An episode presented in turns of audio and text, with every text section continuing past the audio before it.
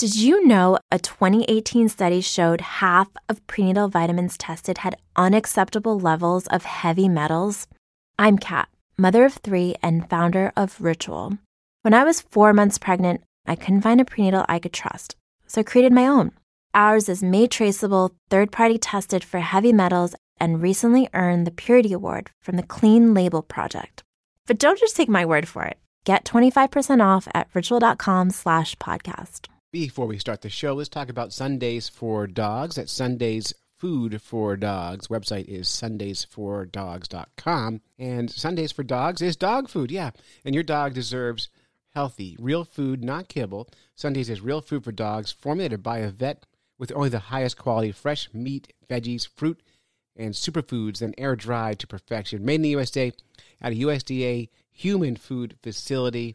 So that's really good. And if you love your dog, you're going to want to feed your dog the best food, and this food is great. You get hassle-free money-back guarantee. Tastes like a treat, but it's really well-balanced. If your dog is picky, this might help out. It's made from real, raw, whole food ingredients, air-dried, for super nutrition, taste, and convenience.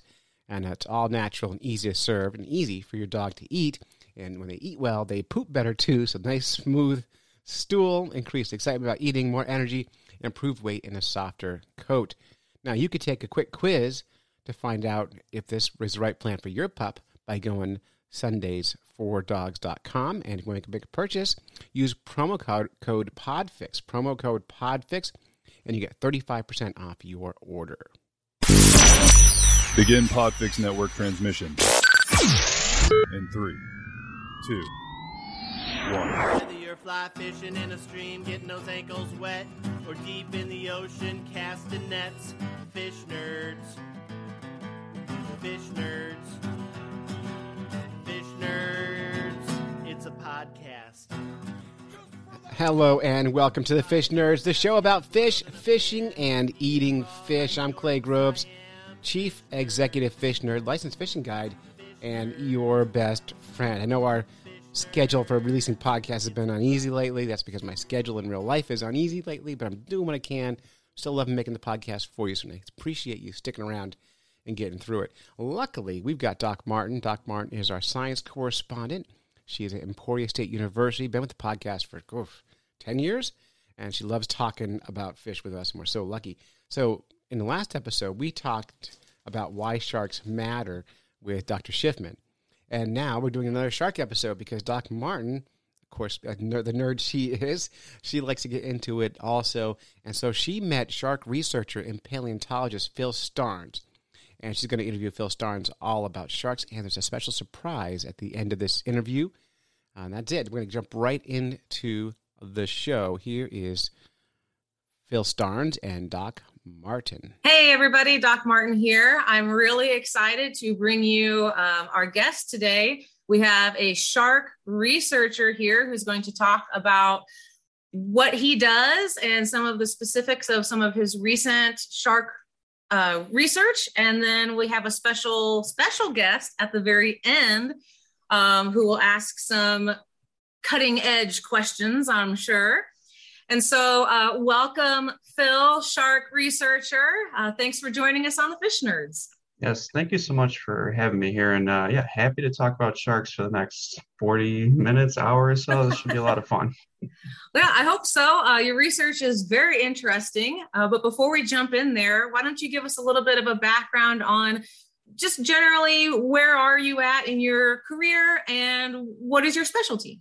Yeah, so right now I'm finishing up, because we finally survived the third year. I'm finishing up my third year in the PhD program for the Department of Evolution, Ecology, and Organismal Biology here at the lovely University of California, Riverside. So for those who don't know where that's at, it's about 50 miles east of Los Angeles, or so a little inland, but it is the nice Southern California area.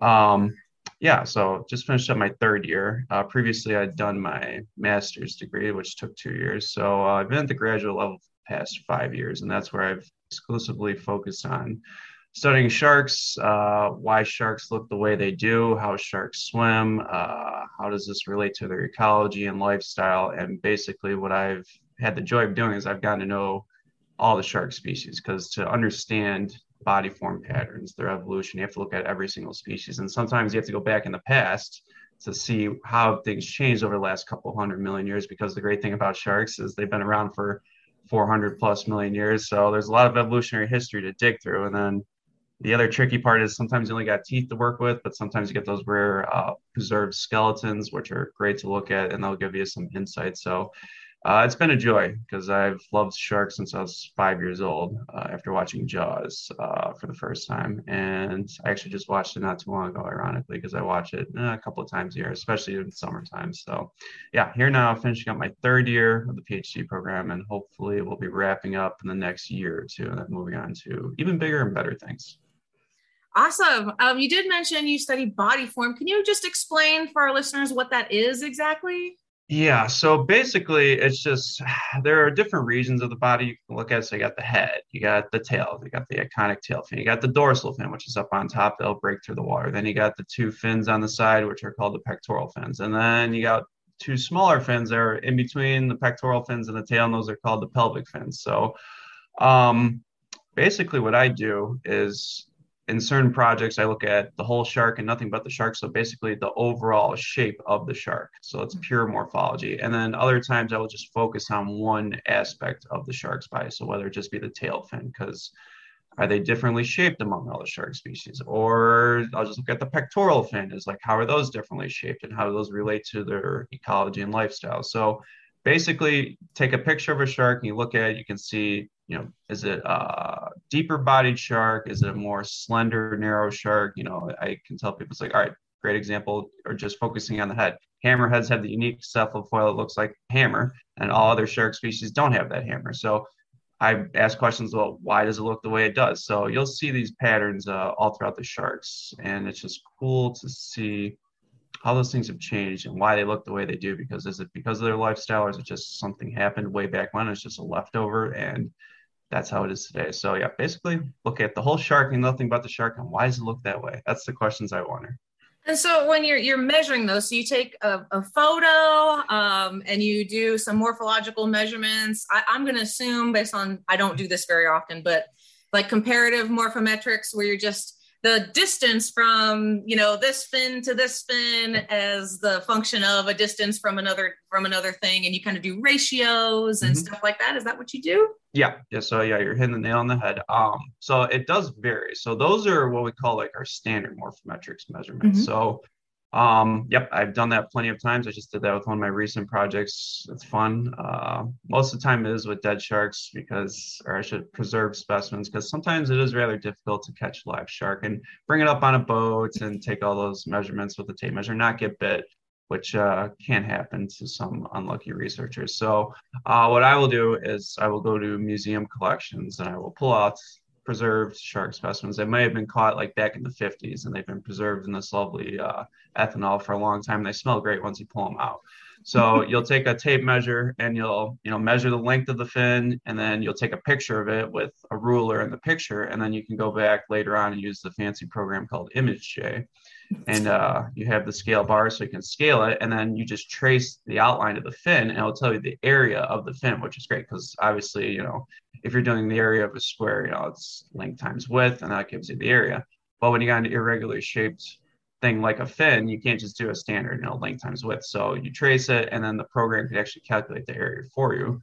And then going on, yes, ratios. So the critical component that I've been looking at is called aspect ratio, which is most of my dissertation research has started to focus on with the pectoral fins. But yeah, aspect ratio is just the relationship between the length of the fin and the area of the fin. So when you think about like planes, I guess that's the best way. The best example is that like long, narrow plane wings tend to have, those are what we call high aspect ratio pectoral fins wings. And those are good for gliding long distances, very fuel efficient. And then you think about a fighter. I'm going to interrupt you. Do any sharks have long, narrow fins? Yeah, yes. So we do see that with the truly iconic oceanic species, like a blue shark.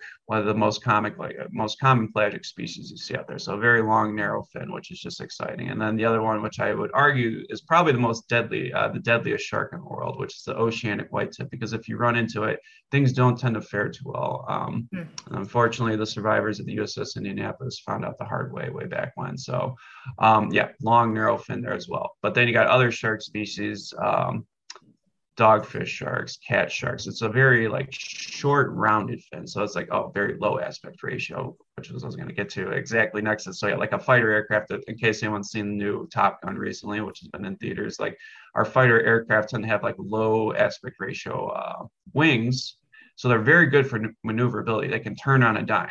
And that's what we think the sharks use them for, but they're not very fuel efficient. It's not good for long distances. It's okay, you can do a lot of quick things, and then if it's a plane, you're going to burn fuel and have to go back, pretty quick. If it's a shark, you can turn a lot, move a lot. It's not very fuel efficient. You might have to rest on the bottom, which I'll discuss later with the ecology. So yeah, there's your standard morphometrics. It's just, it's length measurements and pictures. And then the other thing that I've utilized, it's a fancy tool, which has been going on for a little bit. I think its inception was back in the 80s. It's called geometric morphometrics. So what you do is, again, you take pictures of a lovely shark in this case, and you would use a computer program. You're going to plot these little dots on the fin or whatever shape you're looking at, and you use homologous points. So it's points that are present on every single specimen or sample in your study. So in this case, if you got a tail fin, there might be 4 iconic points on it, the upper and lower origins of the tail fin, and then the 2 tips, the 2 apexes of the fin. And then you can put even more dots on there called, what we call them semi-landmarks, and they'll actually trace the curve. So what this program will do is it will eliminate size, position, and orientation, and it will just purely look at the shape of the object. So it's the most quantitative assessment of the shape. So instead of just a standard linear measurement or just area measurement, it's telling you what the actual shape looks like compared to each other. So it's very useful if you're trying to compare the shapes of any objects to each other or sharks in general. So it's fun, and it gives you a lot of cool quantitative data that can give you insights on many different things, including sharks. And you did mention earlier, so you take pictures of preserved specimens or maybe of live sharks, if that's a possibility. Yep. But you did mention stuff that's been gone for a long time and you only have teeth measurements. How does that play into comparing more recent specimens? Yeah, that is one of the greatest hurdles we face with trying to understand shark evolution. So, you know, it's great for the shark paleontologists and just the shark community in general, is because we have arguably the most abundant fossil vertebrate in the entire fossil record. So because the teeth are just shed constantly throughout the lifetime of the shark. So those will get buried in the sediment. And it's oh, we found another tooth. And then it's a lot of fun once you have to compare teeth to each other and figure out, okay, is this a new species or not? So you have a bunch of teeth. So when it comes to trying to understand the body form, that's where it gets tricky, because you can make the inferences that this is probably a similar looking species based on the tooth, because if they share a similar tooth pattern, we would assume that it's a close relative and we would think the body shape should be the same. But yeah, determining what it actually looks like, sometimes that is very, it could be wishful thinking. You make a lot of assumptions, as I think some people have found out, including myself. So what I call the jackpot, or just the great, treasures, if you get those preserved outlines with the teeth. So it's everything. It's okay, it's this tooth. So say you had the tooth back in a museum collection a long time ago. And it's all right, we know it's a species. And then 50, 60 years later, you go out to a dig or to a site and you find a preserved specimen with the teeth, and you pull off the teeth and you say, oh my God, it's this tooth. They can go back and be all right, so now we know any shark that has this tooth would probably look like this because we have that preserved outline. So when it comes to predicting what a shark looks like just based off its teeth, we just compare it to the modern day sharks and say, okay, it has a tooth shape similar to that. So we would expect it to probably look like that generalized body shape, if that makes sense. Yeah, that makes a lot of sense. And then my question is, I guess, if you have the teeth, and there's lots of different teeth, lots of different species there. Have you ever found the teeth and thought, oh, this must look like present day shark A, and then you find the preserved body outline and say, oops, oh no, we made a mistake. Has that ever happened?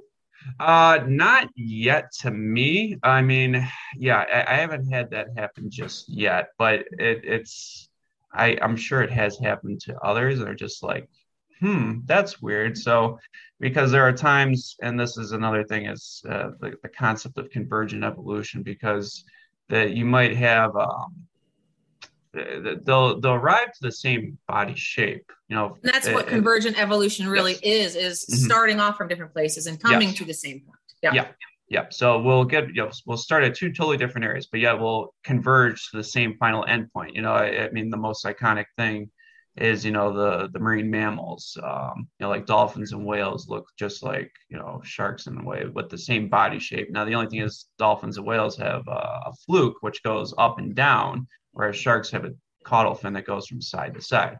Unfortunately, the mammals just could not rewire their neuromotor patterns to go back to side swimming. So, as you know, you think about how we walk, you know, moving along. So they just kept with that pattern going up and down. They still evolved the same tail and fin shapes as sharks, which is just crazy. So, convergent evolution. That is an interesting thing, because you got to think, you know, with teeth, that's like the shark. That is everything to the shark, because they devote so much energy to producing teeth throughout their life. And obviously you'd want to have teeth that are good for capturing your prey. So are you going after a soft bodied fish, or are you going to be a crushing specialist, you know, a durophagus eater? So we do see the convergent evolution in teeth. Now, that doesn't necessarily mean that the body's going to do the same thing. So you bring up a good point. It's like, oh yeah, the teeth might look the same as another species, but we don't know if the body looks the same. So again, it's a lot of inferences. You take a lot of assumptions, but sometimes once you get that preserved specimen and you find out, oh yes, I was right. It's a bit of a, you throw the confetti in the air, a celebration. It's like, it all worked out well. I feel like I'm a genius and whatnot. So it could be speculative, but when you get the right answer, it's very rewarding. And so of extant sharks, the ones that are still alive and you can get their teeth fairly easily, when do you really start to have trouble telling the difference between individuals? Like, there's lots of different species of hammerheads. Do they all have really similar teeth? And it's really hard to tell, but you can definitely tell between, like, you know, a dogfish and a hammerhead, or where does that differentiation lie? Yeah. So I remember the first time I tried doing this, and my former advisor, Dr. Kenshu Shimada, he watched me try to do it, like organize the teeth based on similar species. And he was, he saw me, you know, make the piles on a piece of paper, and they, you know, he left me to it for like an hour, and then he came back. He's like, oh yeah, I see you were having a fun time doing that. I was like, oh yeah. So the first time you do it, it's a bit daunting. So the good thing we do, for the most part, we see within like each lineage of sharks, the tooth pattern tends to be conserved. So it's like cat sharks will have similar teeth to cat sharks, you know, the lamniform sharks, the iconic one that has, white sharks, mako sharks. For the most part, you do see some similar patterns, but yeah, the lamniform sharks, which if we talk about them more today, they're a very oddball group, because, you know, you got the big white shark, which has large serrated teeth, but then you got other sharks in that same lineage, like the thresher sharks, that have very small, minute teeth, because they do this, you know, they use their tail to stun their prey, and then the prey will be stunned, and they'll just eat the little prey, you know, these little schooling fish, whereas a white shark's going to take down possibly a marine mammal, so it's going to have big, large serrated teeth. So one of the shortcomings that we have, and what a lot of shark paleontologists have the issue with, there's a recent paper that suggested that we need more data on the extant sharks, because surprisingly, there has not been a lot of work on extant shark teeth. Like, there is, you know, in the most recent book, Sharks of the World, they do have pictures of the teeth from like each shark jaw set, which is good. So it's very helpful, but you do see, the teeth can look very similar. So getting down to the species level, it can be very difficult to differentiate who's from who. So maybe at the genre level, you can be like, okay, it belongs to the Scleorhinus genus, or it belongs to the Lamna genus, or something like that. But getting to the actual species, that's where it can get pretty tricky. So you do run into that issue. And I'll go with the paper as well. We need more people to work on extant shark teeth if possible. I know it may not be the most exciting thing, but you know, people can start really digging into that and get data on that. And then the other thing I should bring up is like with us, so obviously we have our baby teeth and then the large adult teeth will come in. So we just get one replacement set, and generally they're just, you know, bigger teeth, stronger, and they'll be, you know, in our jaws, hopefully, unless you have an unfortunate accident and you should get a tooth chipped or lose one in a, you know, bad way, which I hope doesn't happen to anybody, or you just don't take care of your teeth. But sharks don't have to worry about that. They just constantly shed them. Again, take the white shark, for example. We're trying to look into this great concept of, do the teeth change throughout the life of the shark? Do they change in shape? So you have tooth shape change throughout the life of the shark as well. So you have that issue as well. As it gets older, do they get bigger? Do they get wider compared to when they were a juvenile? So that's another issue, because you can look at the teeth and be like, oh, it looks like this species, but then you're just like, oh no, this is actually a juvenile white shark and not, you know, a short fin mako shark or a poor beagle shark or something like that. So you can run to the end of that as well. And then the third thing I'll actually bring up is, within the jaw set of the shark, you have so much variation from like the center part of the teeth, like right at the center of the jaw, and you go work your way laterally, you can see that the teeth change as you go from the center to the lateral part of the jaw. So that's where we have a great example of heterodonty, of different tooth shapes all throughout the jaw. So yeah, it's very tricky. Again, my previous advisor, Kenshu Shimada, has tried to reconstruct the jaw sets of extinct sharks, and he's a seasoned pro, and it can be very difficult and trying at times. So yeah, no cakewalk, that's for sure. Awesome. And so you use all of these things like teeth to tell you what that shark might look like based on other extant sharks or whatever that is. And that tells you something about the ecology. That's kind of the general goal here, is you understand what they look like, and yep. Then what does that tell you about that shark? Yep. Yep. So I know you have a recent publication, I think that just came out this year, on the scalloped hammerhead. Yep. And is that a similar process that you used for that paper? Yeah, so that's, and that one, I was able to just look at the pure morphology of the shark. So just the whole shark and nothing but the shark. And yeah, so no teeth involved with that, luckily, because it's a nice living shark. And we have plenty of specimens here along California, because, you know, they used to be quite frequent along the Southern California coast, but the fishing and other things have changed things, but they're still present down as you work your way towards Mexico and the Gulf of California. So there were some other scientists that would catch them and whatnot. And they told us, oh, there's a whole bunch down here. But then I found out the museums have plenty of specimens for me to collect enough data. So yeah, so my question was, what I noticed is, once the scalloped hammerhead's an interesting species, because like some shark species, the pregnant females will go to nursery areas, so shallow water, little inlets, and they'll give birth to the pups there, and the pups will be there. So there'll be a bunch of, you know, scalloped hammerhead pups swimming around with each other, and they're protected from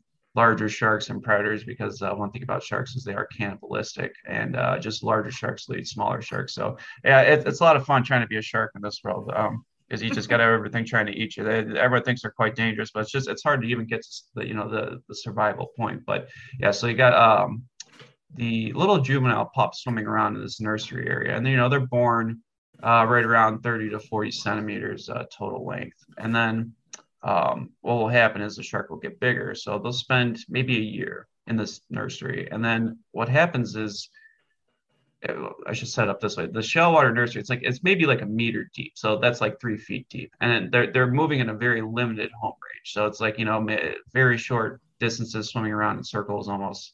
And you have all kinds of different prey, a lot of benthic prey, benthic fish, you know, maybe some shrimp, crabs and whatnot that they might be able to feed on. But what happens is, as a shark gets bigger, and right around 100 centimeters total length, so as a shark gets bigger, it will shift out of that habitat and go out into what we call the pelagic realm, a lot deeper. So instead of being at 3 feet deep for the first like year of its life, it'll go out to like something like areas that where it's like 1,000 feet deep and whatnot. And what they'll do is they'll travel long distances in the pelagic realm, and they'll start making dives to go capture deep water squid and other fish as they get bigger. So my question was, is the ecological habitat would have different functional demands from being in a shallow water habitat where you got to make very quick maneuvers and you're searching for prey along the bottom, to going out in the pelagic realm where you're making long distance migrations, going after prey in the water column, where there's like, so there's no bottom to like trap your prey. You have to chase them down in the open water, which is a lot different. And that's a lot like the two different fin types you were talking about earlier, those short squat fins versus those long thin fins. I bet that's where we're going. That's exactly where we're going. So I want to see is, you know, as I just talked about with the teeth over, you know, in this case, it is ontogeny, but the problem that you run into once it tries to get to, once you try to collect museum specimens, and I've been to plenty of museums, it just gets hard to hold larger specimens in these tanks. So the scalloped hammerhead will be born from 30 to 40 centimeters, but as a fully grown adult, it'll be up to about 4 meters total length. So it's right around a little over 12 feet. So trying to get a big tank to hold a 12-foot shark specimen is, the museums are just like, I don't think so, because that takes up a lot of space. So you do hit a bit of a cap on what you can get to. So I was just at a limit of like right around 130 centimeters total length, give or take. So the point that I found out that was right around, it was like 95 centimeters. Actually, there's a cool study that showed one individual shark traveled about 2,000 miles in a 10-month span. So not bad for a little 95 centimeter shark, you know, pretty good. Yeah. So it traveled a very long distance. I'm just like, in order to do this, you know, just to be a very efficient swimming, moving animal, lower your cost of transport, be able to probably swim a little faster, go after different prey. I would think the shark would have to, I mean, not that the shark just says, I need to change how I look, but I would think way back sometime that it evolved to change, to be shaped differently in the different environments. And what I found out is as the shark got bigger, you know, from when I was born to this length of about 130 centimeters, it did change in a lot of different aspects of its body. So the body shape changes, started to taper off and become more of a teardrop shape in a way. It was showing, it was becoming more streamlined, so it would reduce drag and whatnot. And then the fin shapes did change. We saw an increase in aspect ratio, which would probably promote that better cost of transport, lower drag, and help with lift and whatnot. So it was cool to see that the shark actually changed its shape as it shifted its habitat. So I was like, yes, exactly what you said. We got high aspect ratio pectoral fins evolving in the pelagic habitat or showing up in the pelagic habitat. So it was fascinating to see. It's like, even within the lifestyle or the, you know, short span of the shark's history, it will change how it looks, or it will change because the ecology has changed. And it's just like, yep, this has been selected for. We need to look this way to be a successful predator in a different habitat. So it was really cool to see that happen with just one species. Very cool. And so as you're studying the scalloped hammerhead, and you mentioned ontogenetic shifts, and that is the shift in that morphology change as it goes from a little baby shark into a more grown-up shark. Yep. And so that's maybe not surprising. I don't think that surprised you, but that's really nice to confirm. Would that be fair to say? For the scalloped hammerhead, it was, that was the hypothesis and prediction. So I was like, okay, I was right. That's one of those great moments where it's like, okay, I still think Eureka, or not necessarily Eureka is the best moment, but there's a quote that says, that's funny. It's like, you actually are wrong and you find something even cooler and more interesting, which did happen to me before. But yeah, it was cool to see. Yep, that was the idea that the shark changes its habitat. It's probably going to change as it gets older, it gets bigger, and it looks like, you know, at this point, it seems to be confirmed and supported that it does go through that. But you don't see that pattern with every shark species. Some just purely, they just get bigger. Like, they don't change in shape. It's just the shark just gets bigger. Everything grows at the same rate. It's like the fin just gets bigger. It's still the same shape as it was before once it was a baby. But in this case, the scalloped hammerhead is like, no, the fin shape definitely changed as it got older. So it's an interesting pattern that I'm probably going to investigate further throughout my shark studies. Is you're starting to see a bit of a pattern. It tends to be the larger shark species that show the allometry and autogenetic change, but the smaller, what we regard as like smaller species, like, yes, they're a smaller shark, but they're born small and then they'll get to a certain length. They tend to, they tend to stay the same shape overall, but they just get bigger in size, if that makes sense. And that has to do with maybe where the change in the habitat from maybe those smaller sharks are born and stay within a habitat that's not quite as big as the open ocean, and they're not moving around as much. That's exactly it. Yeah. So there's a cool, I mean, it's like, it does raise some questions because there's a species. So the blacktip shark, which is found, you'll find it, there's some great drone videos, and unfortunately for the lovely bathers and swimmers in what county is it? New Smyrna Beach over there on the east coast of Florida, which is near Daytona.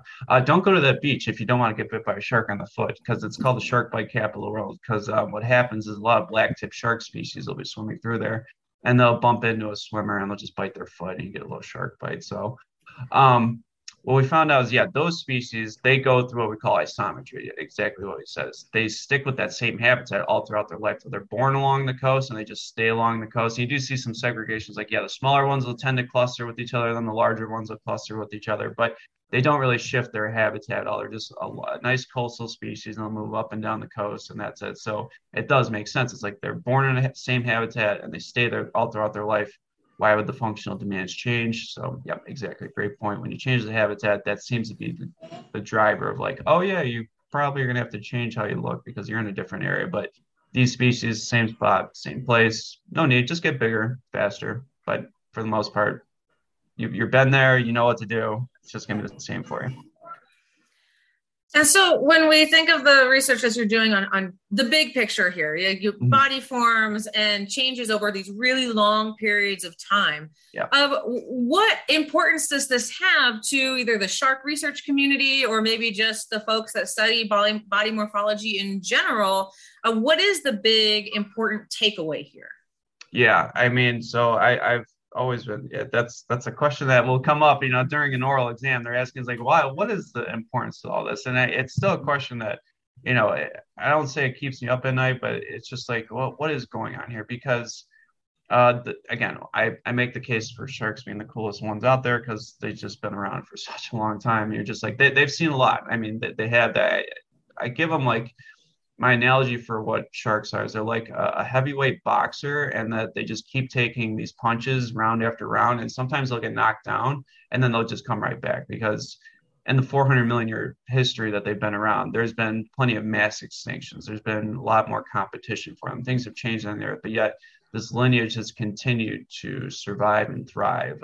Although, of course, the greatest threat the sharks have ever faced is occurring right now. That happens to be these individuals who are on two legs, and they like to throw their hooks in the water and bring them up out of the water. But it's amazing that a terrestrial species can cause so much damage to an aquatic species. But that's a whole shark conservation debate. So not to go off too far off topic, but so the question is, because when we do get some of these specimens that are dated back hundreds of millions of years, we can see what did they look like way back when. Because one of the questions we all raise is, like, it appears sharks are slower to evolve, at least when you look at their molecular DNA information compared to, like, mammals. It's trying to understand the DNA of sharks is also a lot of fun.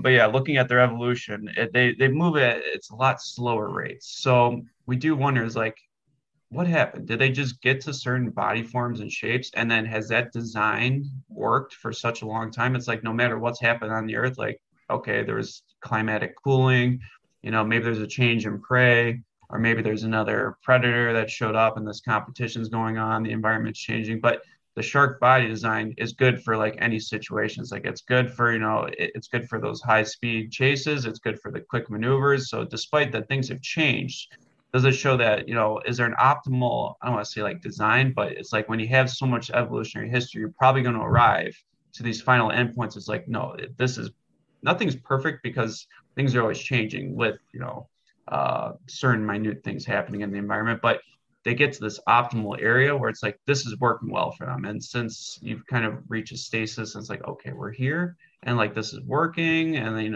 that's the same constant prey. But then even once a radical change happens, it's like, okay, we got to make a shift. It still works for that shift. So it raises the question. It's like, do we have the same body form throughout its long evolutionary history? It's just worked. It's like this optimal design.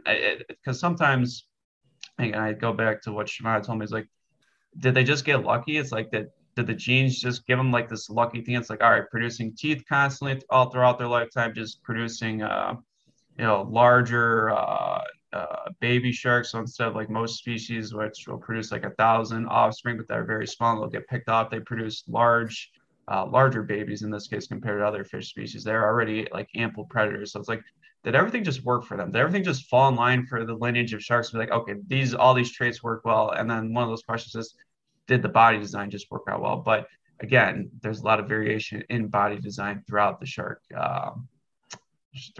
phylogeny. So again, going back to the original questions, big pictures, how does that shape of the shark work throughout its long evolutionary history? Has it changed because of the environment, or is it just the optimal design that's been efficient for a very long time? And that's something I continue to think about and mull over for the last, it's been on my mind the last 5 years since I started this venture. I'm trying to get those answers and be like, okay, hey, this makes the most sense. But whether that happens in the next year or two, once I try to defend my dissertation, or if it takes another 10 to 15 years of pure shark research of looking at all these different aspects, then I'll have the answer. I don't know, but that's the long road that I'm on, and it's a fun journey. Awesome. And do you think, I don't think there's an answer to this question, but I got to ask it. What would it take for the sharks to survive and have just a radical body change? Do you think that's even likely a remote possibility in the probabilities of our future timeline? In our future timeline, so will you and I live to see that? Probably not. I would say no, because again, them being very slow to evolve. I am curious because, there are some very, okay, so the great example we have is the hammerhead lineage. So there's about, I think we're at eight or nine species. I forget, because then there's this Carolina hammerhead that looks identical to the lovely scalloped hammerhead that I studied. So and that gets tricky because you have to use DNA to be like, oh, it looks identical, but it's DNA different. But yeah, so that's going down the rabbit hole. So what's interesting is with the hammerhead lineage. So if you go to like what we call like the earliest representative of hammerheads of the extant ones, it's called the winghead shark. And it actually has the largest head. So it's got the longest cephalofoil out of all the species. Mm-hmm. And then what's interesting is the most recently evolved species of hammerhead is called the bonnethead. Sorry, I was thinking of scalloped bonnethead. It's actually the bonnethead shark. But the bonnethead has the smallest cephalofoil out of all the species. So we're starting to think it's like, did they just randomly get the hammer by some weird mutation, and then now that they're just actually trying to get rid of it as they continue to evolve, it's like, oh, it popped up and now it seems to be getting smaller throughout the hammerhead evolution, which is quite extraordinary. So you do wonder, they're just some oddball characters that popped up, and then it worked, because the hammerheads are still swimming, they're doing just fine. And then there's a radical species, I don't know if you've heard of it, it's called helicorpion. And it's, so the body design, again, we do speculate, but it's jaw set. It's the weirdest looking thing, for anybody who's going to be listening to this, it's like you can Google an image of a rendition. I mean, we do have the fossils look at, but it's got it looks like a saw within the mouth of the sharks. And it's very creepy and weird looking. So you do get some oddball characters. And so last year we did have Dr. Tapanilla, who studies those, on here as an interviewer. So if the listeners want to go back and listen to that episode, we have links to some of those pictures of exactly what you're talking about, where it's just, boy, is that a shark? Yeah, you really do scratch your head. It's just, it's like, so how did this happen? It's like, okay, it's a random thing. So to get, a radical design, I don't know from what we've seen, because we do have a nice diversity now, and you see again slender-bodied sharks. You got some, the goblin shark, which looks creepy. It's got like a slingshot jaw, and then again you got giant filter-feeding sharks like the whale shark, megamouth, and the basking shark. So those are like some oddballs there. So we have our extremes for shark body shapes, and then we have those that are in the middle. So are we going to see anything outside that range? I don't know. If we did, though, that would be fascinating. But again, I think that'd be long after we're gone, because it'd probably take a while to get there, unless some crazy mutation or there's, it's like, okay, but that could be a deformity and whatnot. So will we ever say that? Probably not. Would I love to say that? Of course. It'd be like the greatest thing ever, but I don't think we will. Cool. Any last minute thoughts you want to share with the listeners?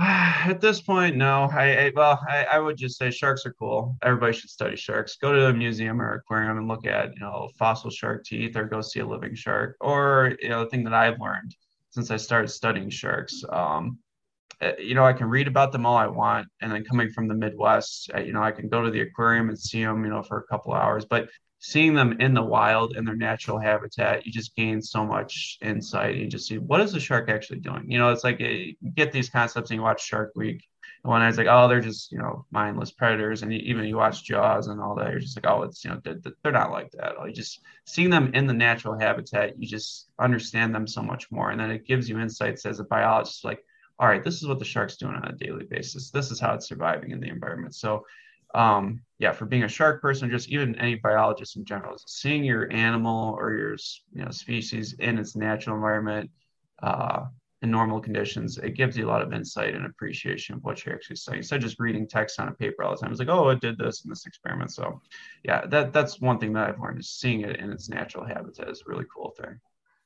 Excellent. And so for all the listeners out there, if you're interested to learn more about, do you just want Phil the shark researcher? What sure, do you, that's do you perfect. Want to, that, all right, Phil perfect. The shark researcher. I'm going to link a couple of the papers that I have, his most recent paper from 2022 on the scalloped hammerhead. Do you have any social media that the listeners could go see? I do not have any social media. I tend to, yeah, it was my friends urged me and they got me to go on. The only thing that I was able to, they were able to urge me to go on with Snapchat a couple of years ago, so I can keep in touch with them. Once I moved out here to California, and I do frequently send them shark videos and stingray things. And yes, just yesterday, you can ask. Yeah, they found out as I was fishing yesterday. We caught a bat ray, and unfortunately, the bat ray was not very. I mean, it's never happy once it has a hook in its mouth. And you know, I'm trying to take the hook out of its mouth and then send it back on its merry way into the ocean. So, but once you're taking the hook out of its mouth, it got a little agitated. It was trying to bite my finger and it left a little mark on there. So, yeah, it wasn't happy, but ultimately no damage really done to the shark, slight hole in its mouth, but we tossed it back into the pier and it swam off swimmingly and had a good day, but wasn't very happy once it had a hook in its mouth. So you learn that, but yeah, social media, no, I tend to stay low profile. I do have something called a ResearchGate profile, though, which is free for everybody to look up. So that has all my posted research and has any updates that I'll provide. So if you're curious about the shark research, I suggest looking at my ResearchGate profile. Awesome. Great. So we'll have a link to that paper and then also your ResearchGate in the show notes, so fans can go read more of your stuff if they want to. And then we have one more super surprise guest. This is his first podcast appearance. Okay. And so it's my nephew, Kenny, has a couple questions he would love to ask you, the professional, about what you do. And so I am going to switch seats with him briefly. And Kenny, just sit down here, make sure you talk loud and clear and introduce yourself to the listeners and to Phil and ask the questions that you have, and I'll be right over here. This isn't my first time being on the internet, though. Oh, not on the internet. All right. Hi. Hello. I'm Kenny. Yep. So just take a deep breath and just say, talk really loud and introduce yourself. You're doing great. Sorry. That's okay. You can take your time. So you can look at me if it's more comfortable and you can tell me who you are. That'd be fine. Sorry, I'm just... That's all right. Phil's a pretty nice guy. He's working on his PhD and I bet he's been around lots of different kids of all ages. And The best questions are questions from non-professionals. That's what I think anyway. I think those are the most fun to get. So we're very excited to hear the questions that you have for us. Oh, here's a really big question for you. Why are you interested in specifically the megalodon and not any other shark?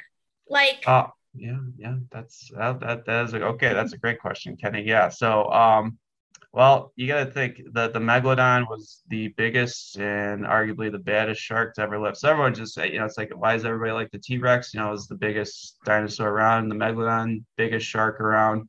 And it's just, it's a very, it's really mysterious because it was around for a long time and then just disappeared all of a sudden. We're just like, why did it disappear? It seemed like a cool shark, a cool predator that was really big and bad. It was able to take out everybody else that it competed with, but yet it just mysteriously disappeared. So it's a real cool mystery. And it's also just the biggest and baddest shark that ever lived. So you're just like, okay, I want to study this one. That's definitely the one I want to focus on. So yeah, just big, bad shark. I'm curious what happened with its entire life. So yeah, that's the reason why.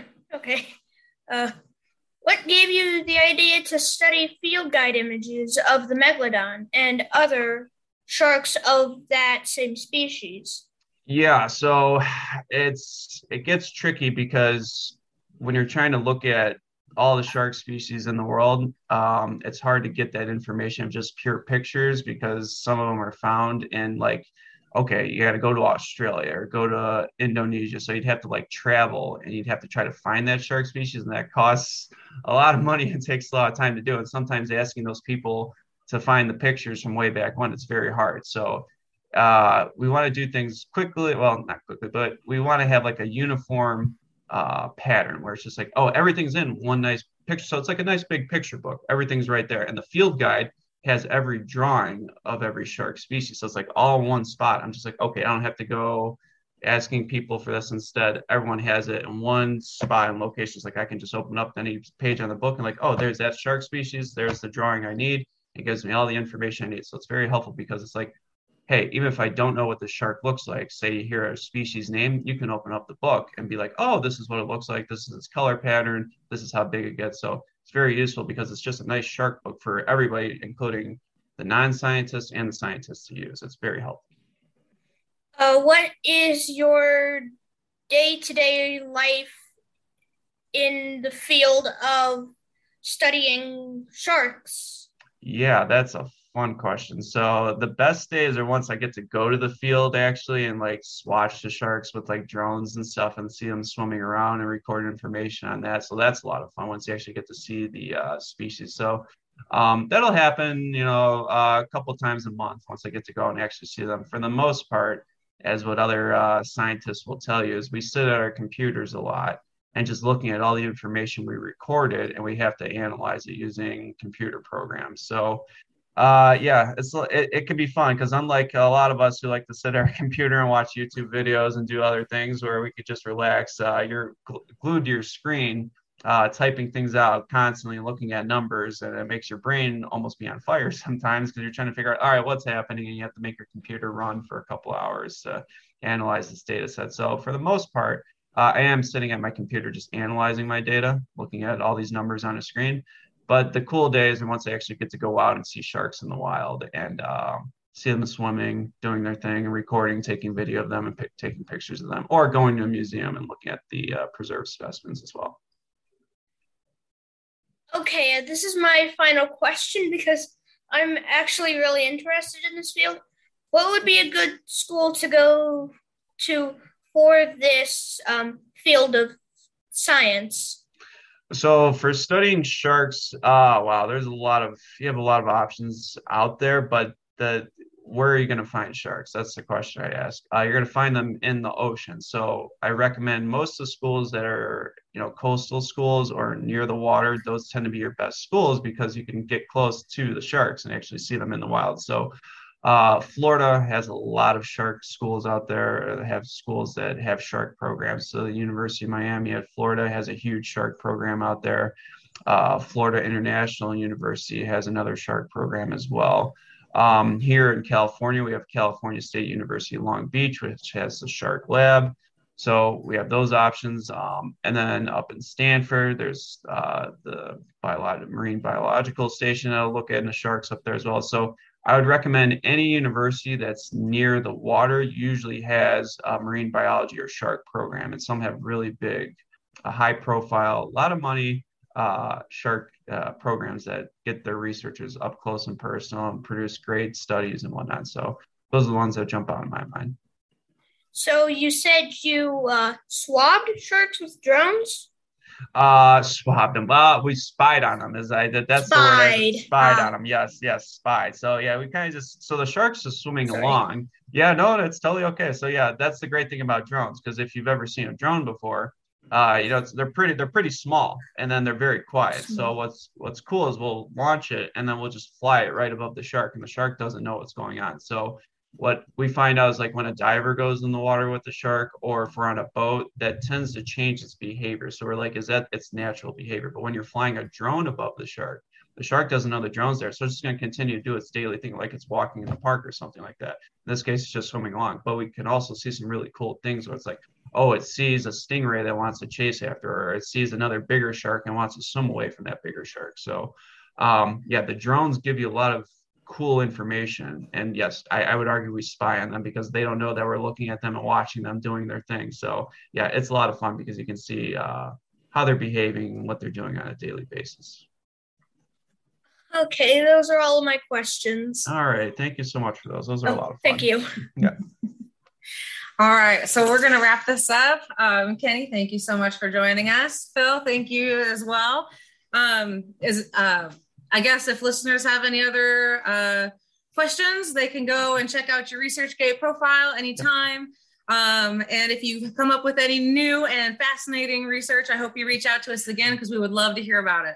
Absolutely, yes. If anything, the next big stuff that seems to be on the horizon, I'm working at right now, I will be happy to reach out and let you guys know because it'll be a pretty cool project. So yeah, I will definitely be in touch. Excellent. Thank you so much. All right. Thank you guys. Thank you very much.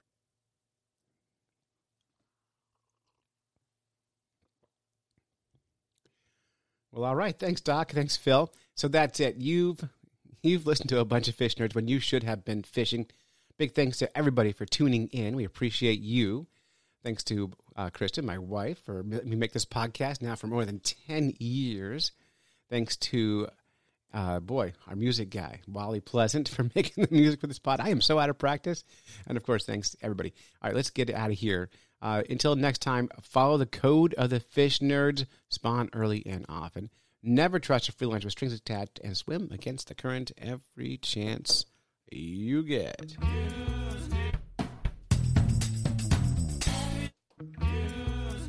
Whether you're fly kicking the buttons right. Get those ankles wet, or deep in the ocean casting nets. Fish nerds. Fish nerds. Fish nerds.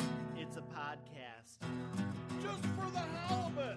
Fried in a basket or broiled in a pan. Eat it raw like you're in Siam.